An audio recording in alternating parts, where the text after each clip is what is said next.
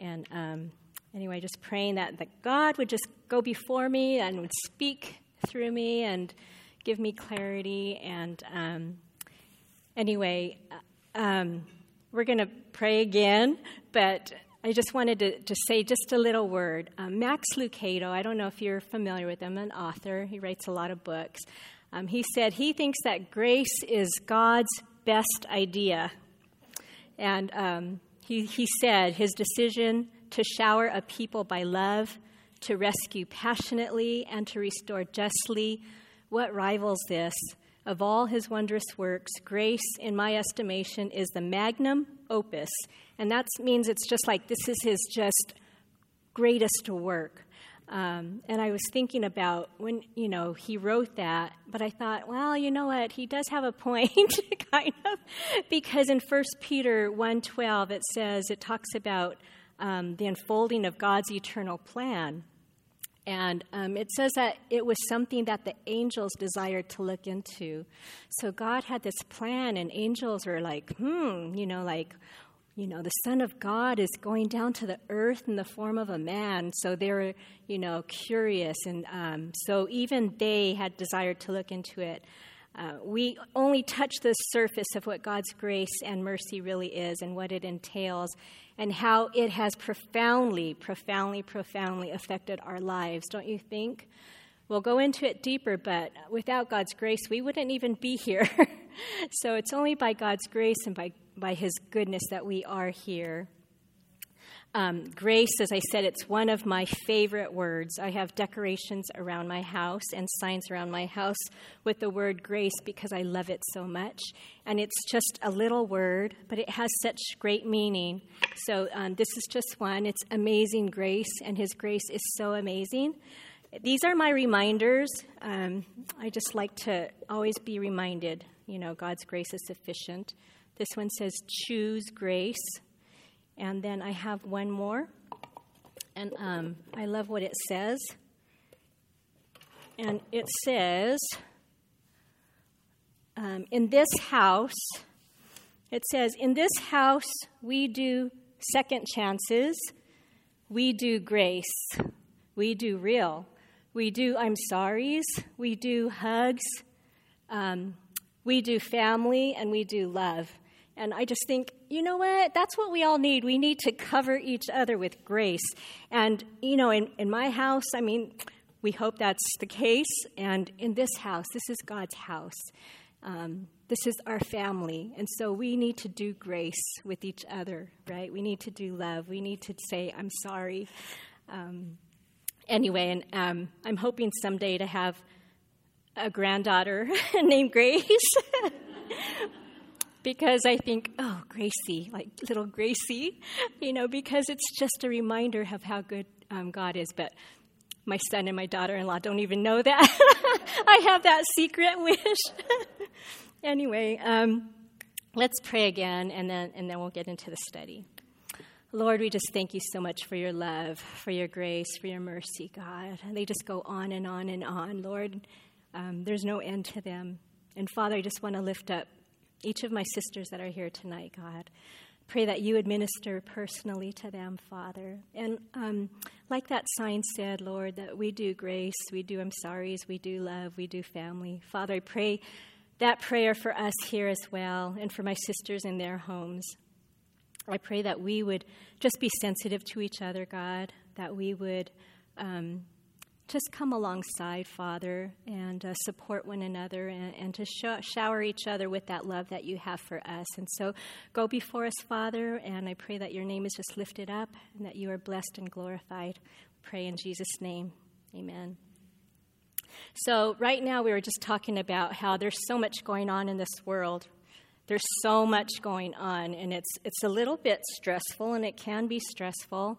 Um, but you know what? There's an answer for that. I feel like God answers the messiness of life with one word, and it's grace, grace and you know and mercy. Um, it's the answer with all that's going on, and in God's wisdom, He is in control.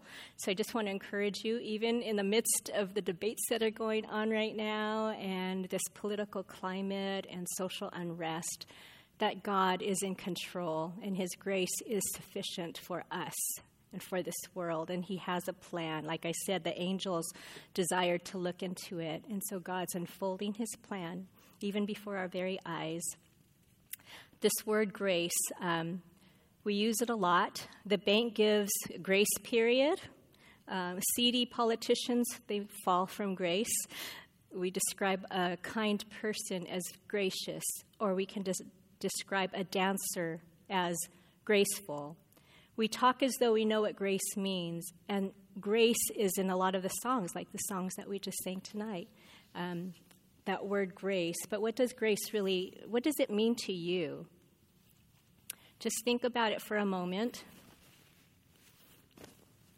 And I, I just want you to think about practical ways that grace shows up in your life God's grace and God's mercy, practical ways. Like it sounds like a really great word, but how does it really show up in your life?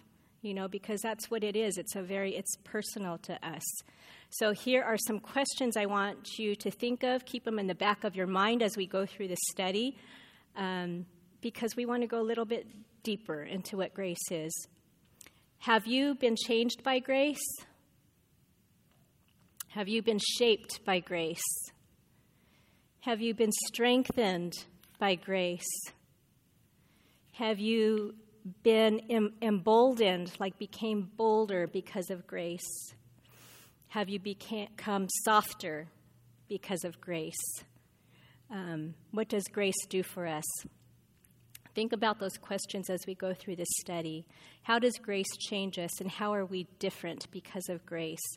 What is the result of experiencing God's grace in our lives?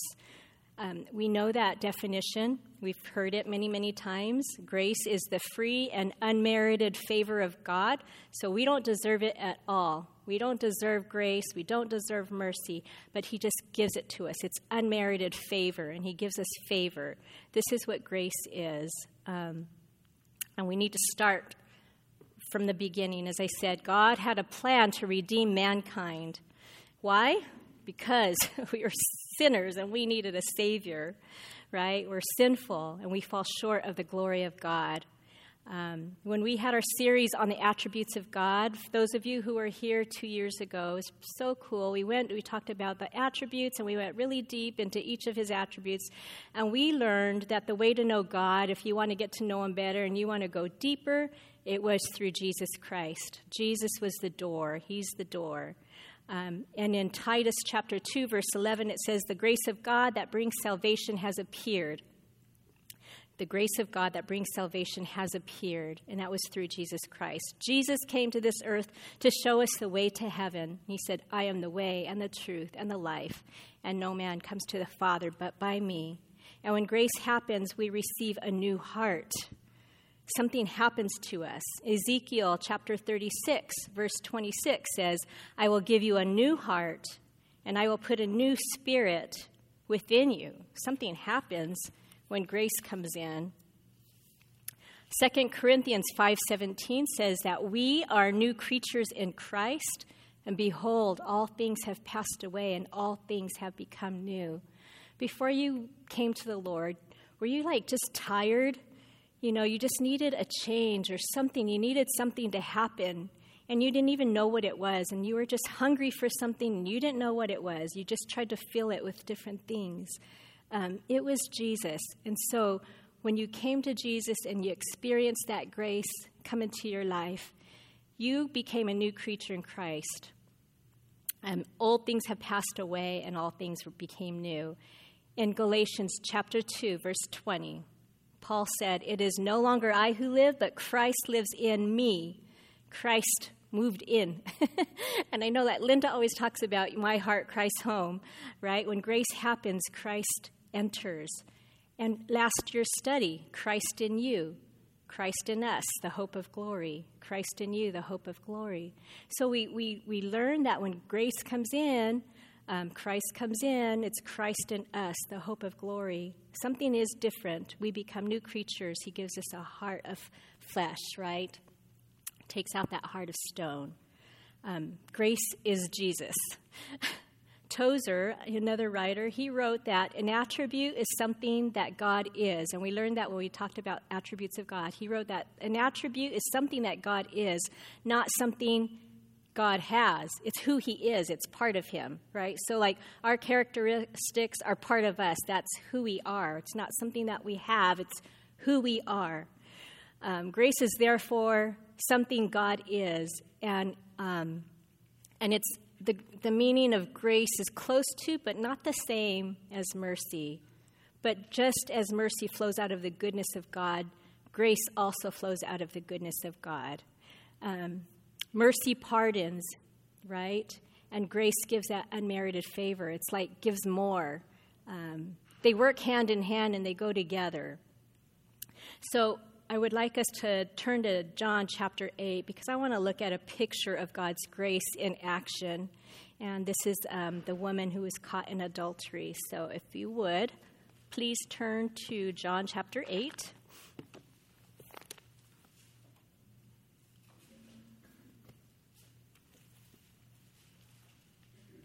And I'm going to start reading from verse 1 through 11.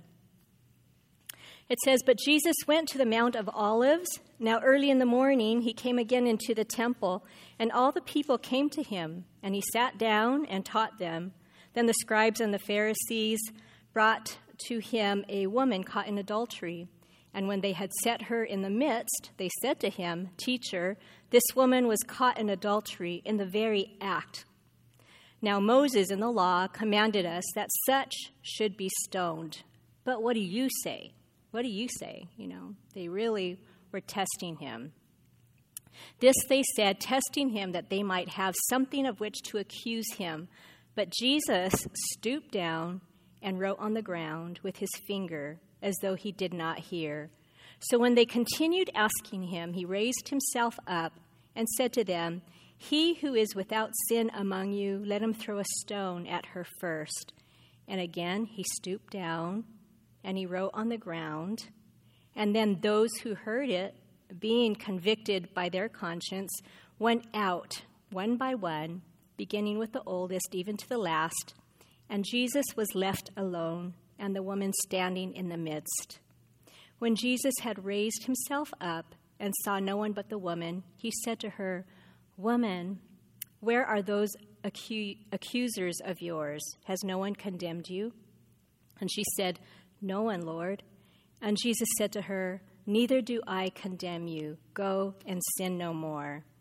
This is such a beautiful picture of God's grace in action. This is what it looks like, like tangible, you know, not just the flowery word, but that's really what grace is in action.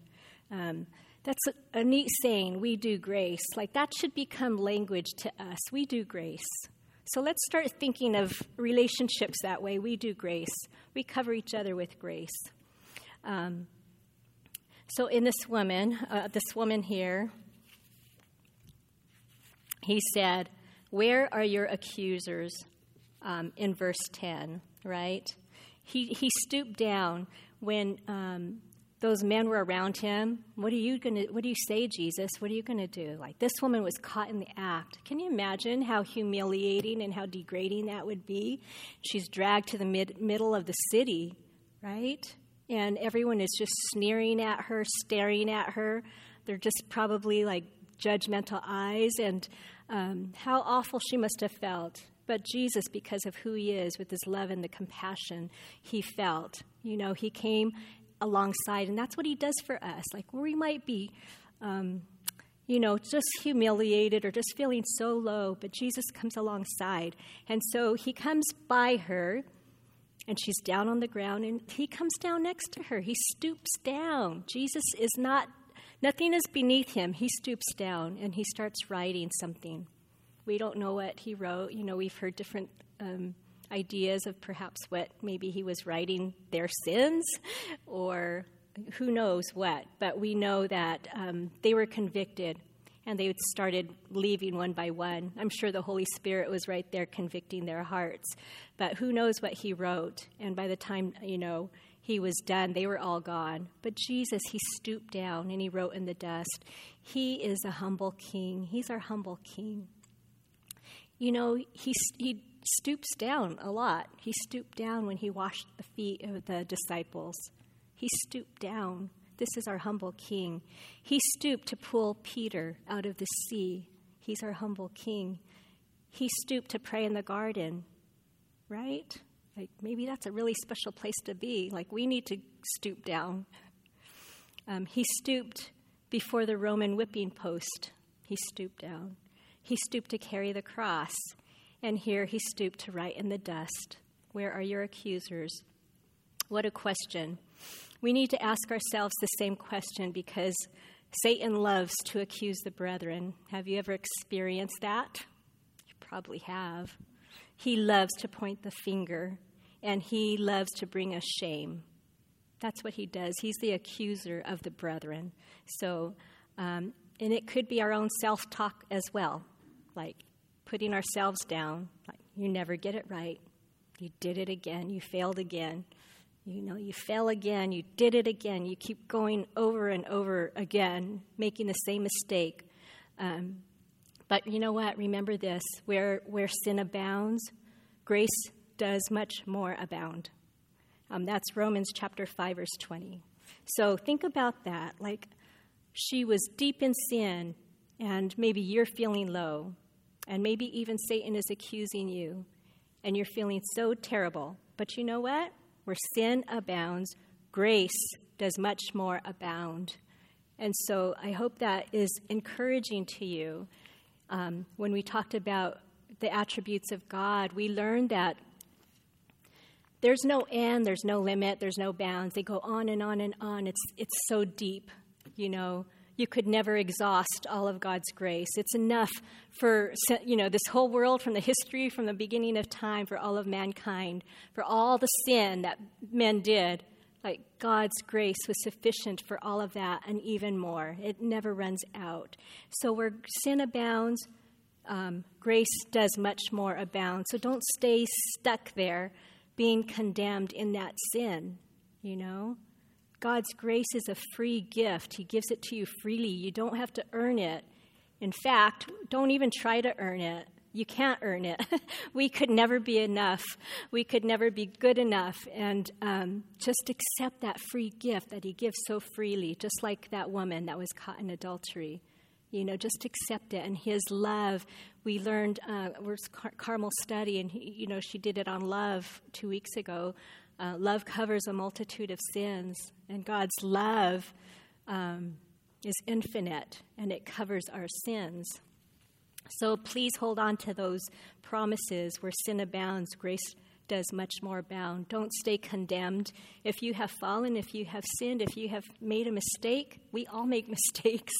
Not one of us here is perfect. That's why we need a Savior, and that's why we need grace. So don't stay stuck there. Don't stay condemned there. Um, just remember that uh, God's grace is greater. 1 John chapter 3 verse 20 says, "For if our heart condemns us, God is greater than our heart and knows all things." right? So, um, if God's forgiving us, we need to forgive ourselves too. In Colossians chapter 3, verse 3, it says that your life is hidden with Christ in God. You're not on your own anymore. Your life is hidden with Christ in God. So don't listen to Satan. 1 John chapter 2 verse 1 tells us that we have an advocate with the Father, Jesus Christ the righteous we have an advocate. You know what an advocate is? It's somebody who pleads for you. So you're guilty, and this advocate will come alongside like a lawyer or an attorney, and he's going to defend you. And so uh, we have an advocate. So don't listen to Satan. Just get behind me, Satan. uh, we have an advocate with the Father. And Romans chapter 8, verse 1 says, There is therefore now no condemnation to those who are in Christ Jesus. There's no condemnation. If we're condemning ourselves, we're, it's, we're the ones who are talking and we're listening to Satan. So just hang on to God's word. Um, there's therefore now no condemnation to those who are in Christ. You are forgiven. His grace is a free gift, He gives it freely. You can't earn it. You can't do, you know, just be the best person to get it. No, you can't ever do that. It's a free gift. And Jesus said, Where are your accusers? Didn't even one of them condemn you? And she said, No, Lord. And Jesus said, Neither do I. Go and sin no more. That was right there in, that, in John chapter 8. Grace happens here, and that's what grace looks like. Neither do I condemn you, he said. In this house we do grace. But he also said, Go and sin no more. So, our response to God's incredible, incredible love and grace and forgiveness and mercy is to sin no more, to get up, go, and don't sin anymore. We are going to fall, but His grace is always there, right? But it's kind of cool because God's grace changes us from the inside out. And when you experience um, when you experience that that grace and that forgiveness, boy, it is, it's so feeling, isn't it? And our response is like just to love him back. I know you guys know what I'm talking about. It's not just me, not just because I cry, but um, his, um, you know, that's the response. So when he said, Neither do I content, condemn you. Go and sin no more. You know, that is our goal. That's our aim. As I said, we're going to fall, we're going to stumble, but it's okay. You get up. You get that grace, you get that forgiveness, you get up and you keep going. Um, go and sin no more.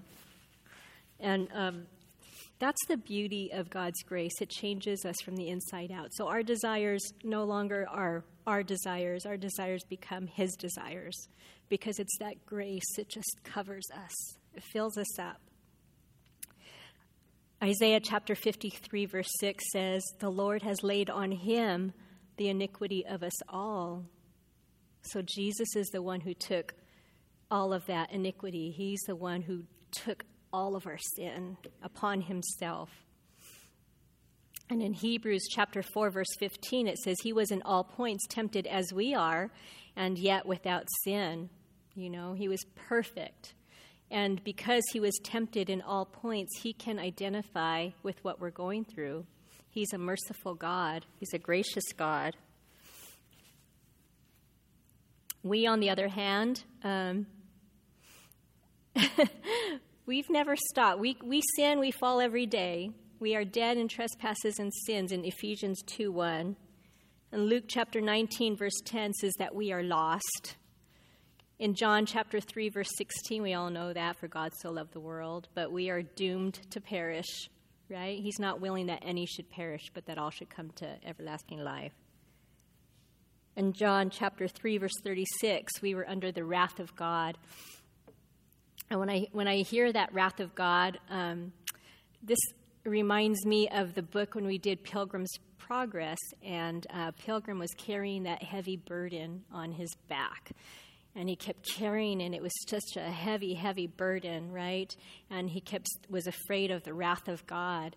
And it wasn't until he came to the cross where where he did experience grace and then that burden fell off of his back so that's what happens you know it falls off it comes off we were blinded in 2 corinthians chapter 4 verse 3 and 4 we were strangers from the covenants of promise, having no hope and without God in the world. That's in Ephesians. We of ourselves have nothing good to offer. We don't have anything. Our finest deeds are, are the best of the best of who we are, are like filthy rags. Nothing we could offer. We don't. We we can't buy it. We can't earn it. Um, and then Paul, and, and Paul said in Philippians chapter 3, verse 8, I have suffered the loss of all things and count them as rubbish. Like, it's rubbish, right? In Isaiah chapter 64, verse 6, it talks about our goodness as filthy rags before a holy God. God is so holy. And we are wretch, wretched. And it, it's like that song, Amazing Grace. Amazing grace, um, how sweet the sound that saved a wretch like me we were we were a wretch. Um, and um, I'll tell you a little bit more about John Newton. He's the one who, who wrote that hymn, Amazing Grace, How Sweet the Sound That Saved a Wretch Like Me. In Romans chapter 3, verse 10 through 12, it says, There is no one righteous, not even one. There is no one who understands, no one who seeks God. All have turned away. They have together become worthless. There is no one who does good, not even one, not even one person. like the best person that you know, you think, gosh, she's like perfect. Well, nope, not perfect. There's no one who does good, not even one. So, this is really our starting point. Um, like Christian in Pilgrim's Progress, he recognized his condition. That's our starting point. We have to recognize our condition that we were lost, and we are sinful, we won't appreciate what grace does until we understand who we are. So that's really like the starting point. We have to recognize who we are. We can't look at ourselves and think we're really something else. We're good. We're not. Recognize who we are. We're sinful and we need a Savior. Um, we're rebels. We're like Barabbas, you know.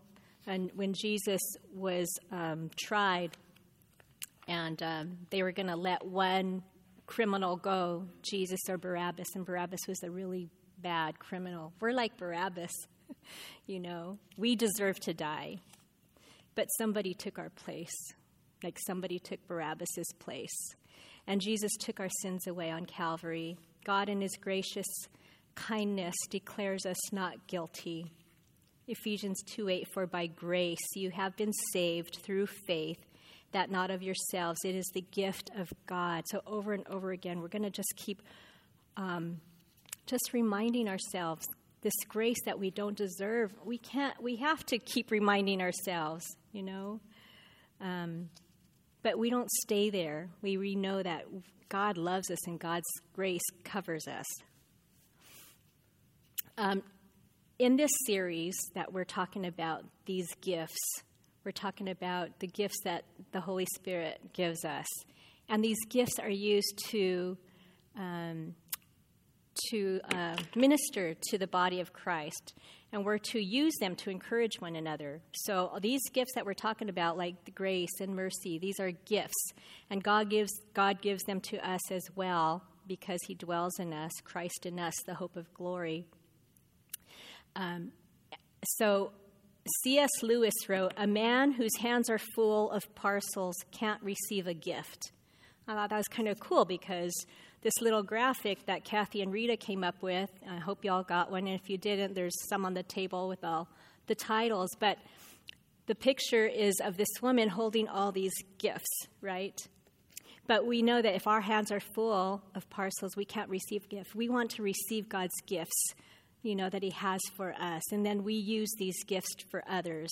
So we're receiving so much grace for us, but it's a gift that's to be used, not just keep taking it in. It's, we have to be a funnel that it's going to come through us and it's going to be um, something that we can use, a gift to minister to the body. In Matthew chapter 11, 28, he said, Come to me, all you who are weary and are heavy laden, and I will give you rest. And when I was, when I was talking about um, Christian from uh, Pilgrim's Progress, he was so tired because he was carrying that heavy burden of sin around with him. And Jesus is the answer for that. Come to me, all you who are weary, heavy laden, I will give you rest. His grace is what gives us rest. When we know God's grace, then we can rest. If, if um, maybe in your former life, in my former life, I thought I was really good. I mean, it takes so much energy because you're trying to be good and you're trying to earn God's favor and you're trying to earn, you know, the forgiveness. It's tiring and it's tiresome, but Jesus came to rescue us, and His grace is what gives us that rest.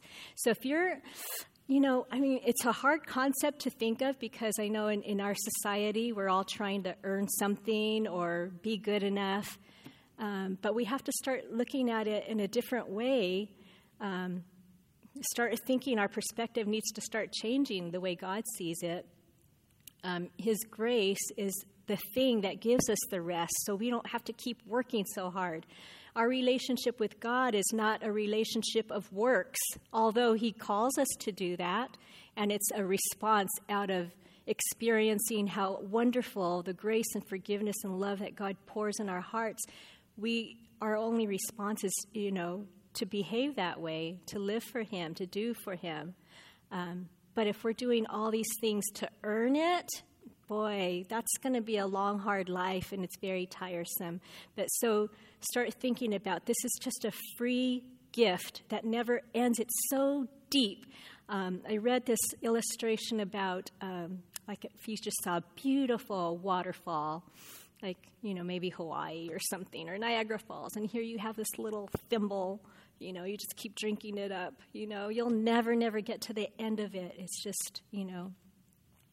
So if you are tired, um, it could be that you're fatigued because you're carrying around that heavy load. It could be you're carrying a heavy load of guilt. Like, I'm never good enough. I can't, I keep making mistakes. Why do I keep going over and over that? Um, it's tiresome. You need to trust God's grace. His grace is sufficient for you. If you're working in your own strength and trying to be good enough, and you're trying to earn God's acceptance, covering up your sin and failures, you're just going to be exhausted. We could never earn God's grace, and we don't deserve it. It's a gift that He gives freely. So, once and for all, enough of this frenzy. maybe we did that, or maybe we keep taking it back. But you know what? Leave it there at the cross. Um, uh, Hebrews chapter 13, verse 9, it says, Do not be carried about with various and strange doctrines, for it is good, it is good that the heart be established by grace. I love that. It's good that the heart is established by grace, not with foods which have not profited those who have been occupied with them. So, what he's saying is, your heart should be strengthened by God's grace, not by obeying rules or trying to keep the law. We're not under the law, we're under grace.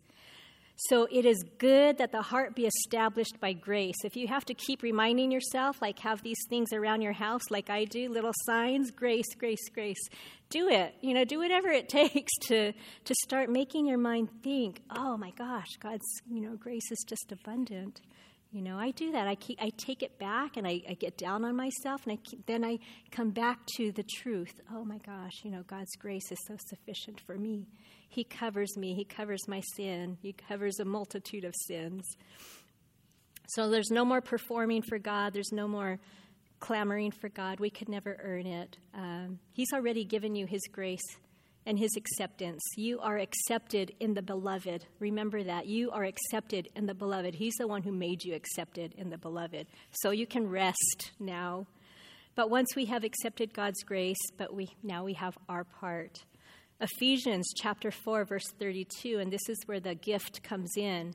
Um, how it, when we talked about the woman caught in adultery, I said, This is what grace looks like in action, a tangible way, how it looks. Well, now we have our part. Ephesians chapter 4, verse 32 says, And be kind to one another, tender hearted, forgiving one another, even as God in Christ forgave you.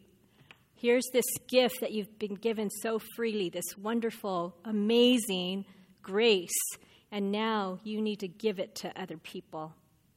You have to, you know, none of us is perfect. We could never earn it. So why do we hold other people with that high standard? If Jesus stooped down, he stooped down to the ground, he stooped down to wash their feet.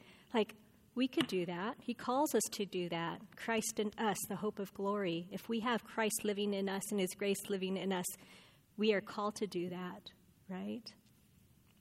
So be kind, tender hearted, forgiving, even as Christ forgave you. Um, to accept grace is to accept the vow to give it away. When we accept it, we're like, okay, you know, it doesn't just stop here. We don't hoard it, we give it away. Matthew chapter 10, verse 8 says, Freely you have received, so freely give. We have received so much love and grace and abundance of it. Can we not extend grace to others, even to those who are thorns in the flesh? Because there are those sandpaper people, right? But even them we are called to show grace to. Even to those who are unlovable, we are unlovable, yet God loves us with an everlasting love. John chapter 13 records um, the events of that final night. I love this chapter so much. um, the night before Jesus died, and he, he gathered his disciples up in the upper room for Passover.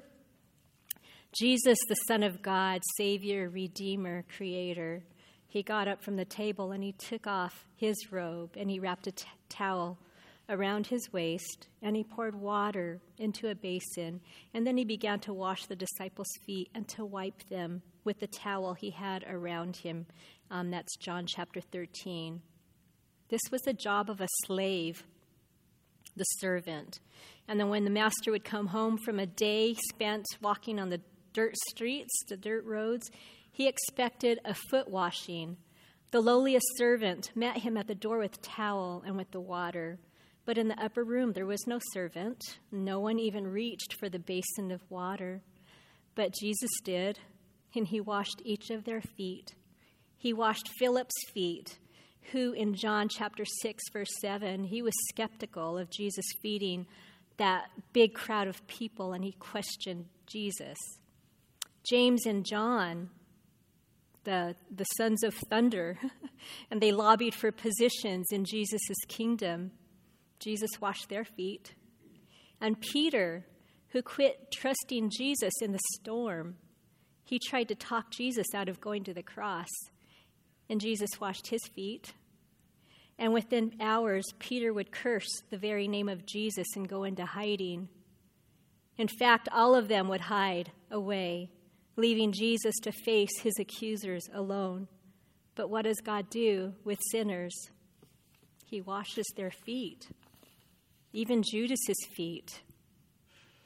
Judas, the betrayer, the liar who sold Jesus for 30 pieces of silver. Can you imagine? He was in that little inner circle, the friend, and he kissed him. Can you imagine your friend? Like, just how heartbreaking that would be.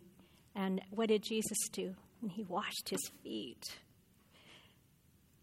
So you ask, you expect me to wash his feet or her feet and let them get away with it? Um, to somebody who doesn't even deserve it?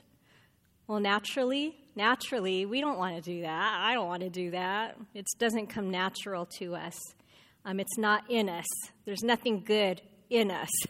It's not natural to us, but we are different. We have received God's grace, His unmerited favor. We couldn't earn it, it's unmerited. So grace has happened to you. Look at your feet. They are wet and they are grace soaked.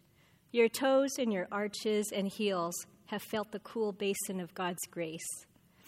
Jesus has washed the grimmiest parts of your life, of your life. He's washed them. He didn't skip over you and carry the basin towards somebody else. He stopped at you. Jesus has poured out his grace on us freely. Can we not share his grace with others? John chapter 13 verse 14 and 15, it says, If then your Lord and teacher has washed your feet, you also ought to wash one another's feet. I have given you an example that you should do as I have done to you. So we're not above our master. Jesus stooped down and he calls us to do the same thing. He says, I've given you an example and you should do as I have done.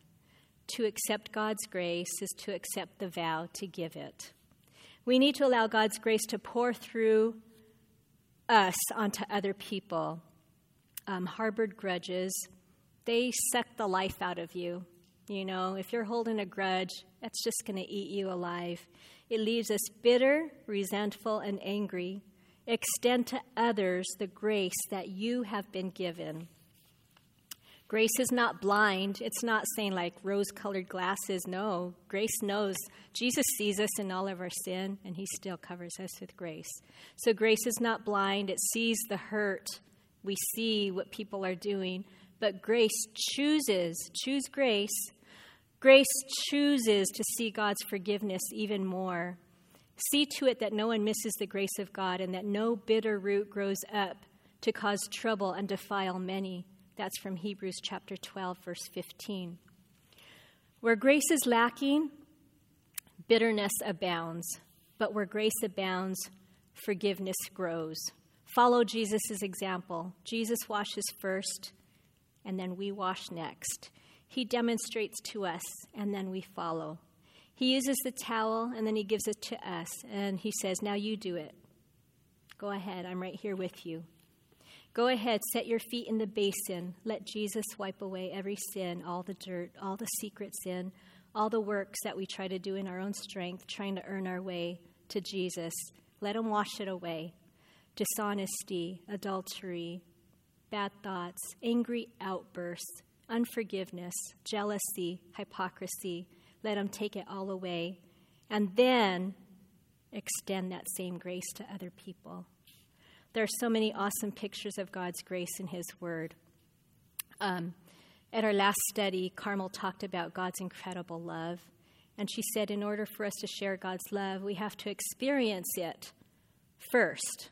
We have to experience it for ourselves first. We can't give away what we don't have, and it starts with us. Um, St. Augustine said, The confession of evil works is the first beginning of good works. Hmm. The confession of evil works is the first beginning of good works. Just like Christian in Pilgrim's Progress, he had to recognize that he needed a Savior and he was a sinner. That's where we start. We can allow our hearts to grow hardened if we ignore and we don't confess our sin. That's what happened to King David. The man, after God's own heart, he allowed his own heart to grow cold. He, he hid it, he suppressed it, and he described it like this He said, When I refused to confess my sin, I was weak and miserable, and I groaned all day long. That guilt will eat you alive, day and night. Your hand of discipline was heavy on me. My strength evaporated like water in the summer heat. And that's Psalm 32. But David repented. So we need to pray like David prayed. And he said, Search me, O God, and know my heart. Try me and know my anxieties, and see if there's any wicked way in me, and lead me in the way everlasting. We need to have that same prayer. That's Psalm 139, verse 23 and 24. Take care of sin, don't let it fester. If you are harboring ill feelings towards someone, don't ignore it. Deal with it. Bring it to the Lord.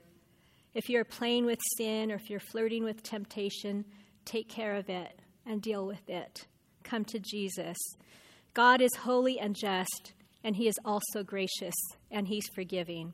You are a new creature if you've accepted God's grace. You aren't the old you. He's taken care of your heart of stone, and He's given you a heart of flesh. You're a new creature in Christ. Our Heavenly Father is waiting for you to come to Him. You know, um, you know, the story about Ruth and, and Boaz, and Boaz covered her, and he, he just provided for her, and he, you know, took her as his wife. But he was rich, and he was the kinsman redeemer. He, he covered her, um, just like Jesus covers us, and he provides all that we need. Um, Jesus has already washed us. He's accepted us. He's washed us. He's cleansed us. So I want to just say one thing that you can be honest with God. A lot of times we hold things in and we don't we don't tell people, we don't give it out. You know what? God is so trustworthy. You can trust him with your deepest hurts, with your secrets, with your desires, with your failures, with your shame, with your insecurities. You can be honest with him. Remember, grace happens here. Go to him as you would your physician. Explain to him the pain and tell him about your sin. Welcome his probing and his healing touch and trust his ability to receive your confession more than your ability to make it. He hears you. Just as he knew that woman caught in adultery, he knew her. God's love is great enough to cover your sin, so trust his grace. Trust his grace. It's more than sufficient. Um, if we say that we have no sin, we're fooling ourselves and the truth is not in us. But if we confess our sins, he is faithful and just to forgive us our sins and to cleanse us from all unrighteousness. And that's in 1 John. There's a relief, a freedom. There's such freedom when we come clean before God. When you came to the Lord, didn't you just feel like, like a Christian with that burden off your back? Like just free, have you ever felt like that? It's just, it's so refreshing. Um, just come clean with Him, you know? Let the pure water of grace flow over you, sins and all. Jesus told the woman, Neither do I condemn you. Go and sin no more. Um, 2 Corinthians chapter 12, verse 9, it says, My grace is sufficient for you, for my power is made perfect in weakness. Um, and Paul, he knew it so well. He said, Unless I should be exalted above measure by the abundance of the revelation. So he said, like, you know, I might get big headed because I had all these revelations. God, in his, um, in his grace, he gave Paul that thorn in the flesh it was given to me, a messenger of Satan, to buffet me, lest I be exalted above measure.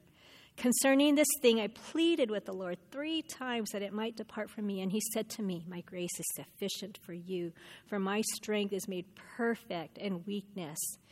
A thorn in the flesh, it's a really vivid picture. It's sharp. It could be tiny. I don't know if you've ever gone walking, you know, and you get something in your sandal, a thorn, a, a splinter. That sharp end of a thorn pierces the soft skin and lodges between, beneath the surface, and every step is a reminder of the thorn in the flesh.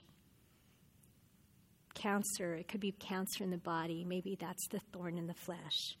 Maybe it's the sorrow that you carry in your heart.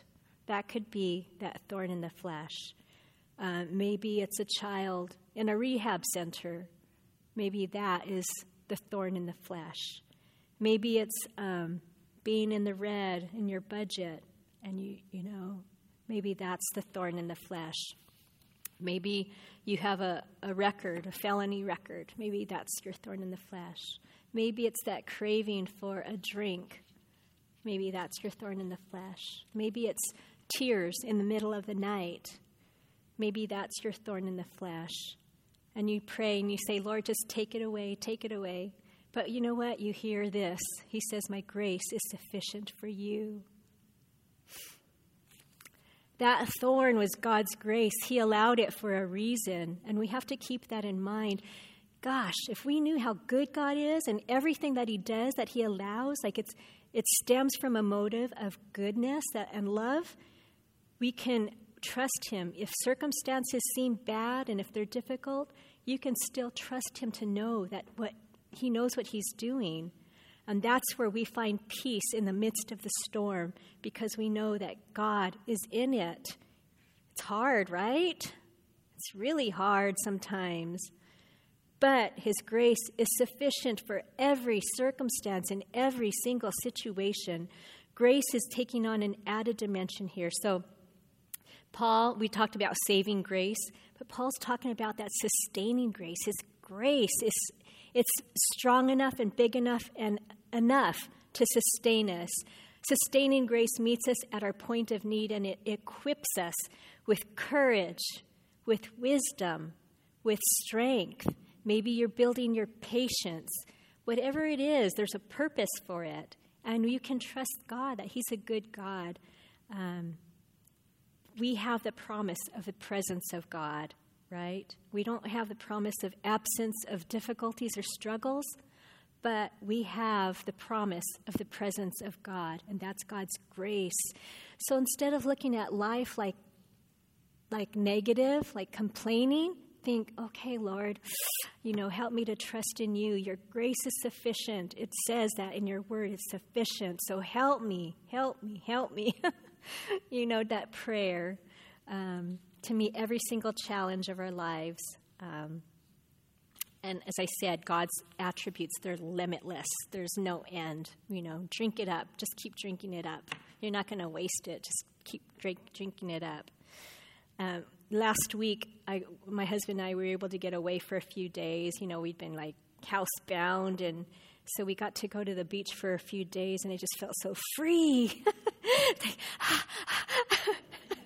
you know, I, I, you know, Linda was there uh, a week or so before we went, but um, man, that sea breeze, and you just feel like, ah, you know, coming back to life. I feel like, you know, your plant is dead and you water it and the, the leaves come back up. Like, ah. But you know, just watching the waves ebb and flow and they come and go and they come and go. And, you know, I had been already studying and thinking about this study about God's grace and like, what a great picture that the ocean, the waves, they wash over us, you know. Um, his grace covers us. It's so sufficient and it never runs out. And it just keeps covering us, just comes. And it's so consistent, it's so dependable, it never stops, you know. So um, think about God's grace washing over you like that, wave upon wave, and in John 1:16, grace upon grace, wave upon wave. And you know what? The hard times are going to come in waves too. The waves are going to wash, they're going to crash over you. The hard times are going to come, but God's grace is going to wash over you too. You know, it's um, that grace upon grace. If God permits a challenge in our lives, He will provide the grace to meet it. Remember that. If He permits a challenge, He's going to give you the grace to meet it. We never exhaust His supply. He has enough grace to solve every dilemma you face. You just have to be patient and just trust Him, you know. Um, in Romans 8:32 it says he who did not spare his own son but gave him up for us all, how, how will he not with him also freely give us all things? He gave us his very, very best. And if God gave us his very, very best, do you think that he's going to hold back anything from us? He gave us his very best. Um, like the song says, "Tis grace that taught me safe thus far, and grace will lead me home." Right? Amazing grace, how sweet the sound that saved a wretch like me. I once was lost, but now I'm found. Um, he's going to lead us home. So, John Newton is the writer of this song, Amazing Grace. And if you know the history of it, there was a movie about him um, a while back.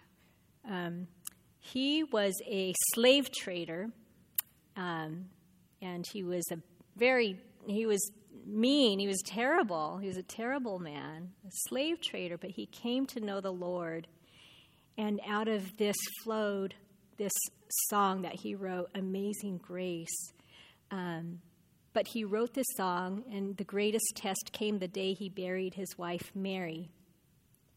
He had loved her dearly, and he prayed um, his death would precede her, but his prayer wasn't answered, yet God's grace proved sufficient. So on the day she died, he became a pastor and a preacher. So he came from being a slave trader to becoming a preacher. Um, on the day she died, he found strength to preach a Sunday sermon. And the next day, he visited church members. And later, he officiated at his wife's funeral. He grieved, but in his grief, he found God's provision. He wrote about the all sufficient God. He said, Let those who know him and trust him be of good courage. He can give them strength according to their day. He can increase their strength as their trials increase. And what he can do, he has promised that he will do. Um, so, so many, so many other examples. I'm not going to go into them because we're running short on time. But um, you know, when you when you are feeling down and you're, you don't know where to turn, you don't know what to do, um, you're going to have to just trust. You're going to have to put your trust in the Lord and read the examples in the Word because they're so encouraging. Like, read about the prodigal, you know, and he came back and the Father accepted him. Um, read about Peter when he denied Jesus and how Jesus restored him wow, and, and he just lived his life in the service of, of the Lord. Um, you know, just so many. So Joseph's another one, you know, and his brothers were so terrible, but he found it in his heart to forgive them. So think, go back to the word and think about all of these examples and hold on to them. Um, they're for us. I'm going to end with this one verse.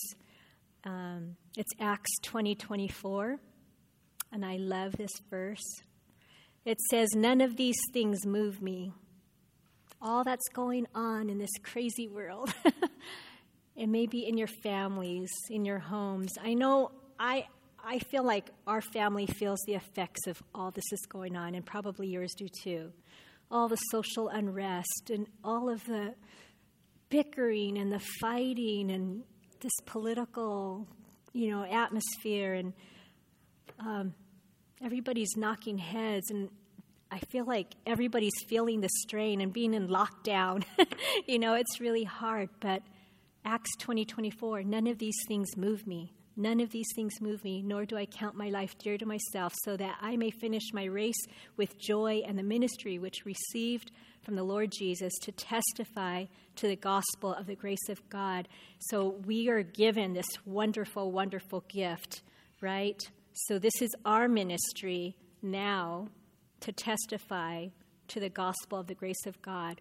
When we use our gifts in that way, when we use the gifts that God's given to us in that way, we are testifying of the gospel of the grace of God.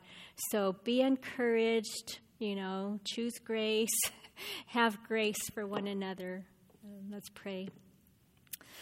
Lord, we don't deserve your grace, your goodness, your love, your mercy. We don't deserve it, God. There's nothing good in us, but yet in your goodness, Father, you pour out your grace. You accept us, Lord. You made us accepted in the beloved. Lord, you filled us with your Holy Spirit. You took out that heart of stone and you gave us a heart of flesh. You made us new creatures in you. Lord, help us to just to depend and fall upon your grace, to call upon your grace over and over and over again, just like that wave, you know, wave after wave and, and the grace upon grace. Um, so every time a wave or a storm comes and a hard time comes, Lord, help us just to remember that your grace is sufficient and even that will cover us. So we thank you, we praise you, and ask that you just continue ministering to us throughout this week. Lord, may our hearts, our thoughts be turned toward you. Lord, may we be a light in this dark world.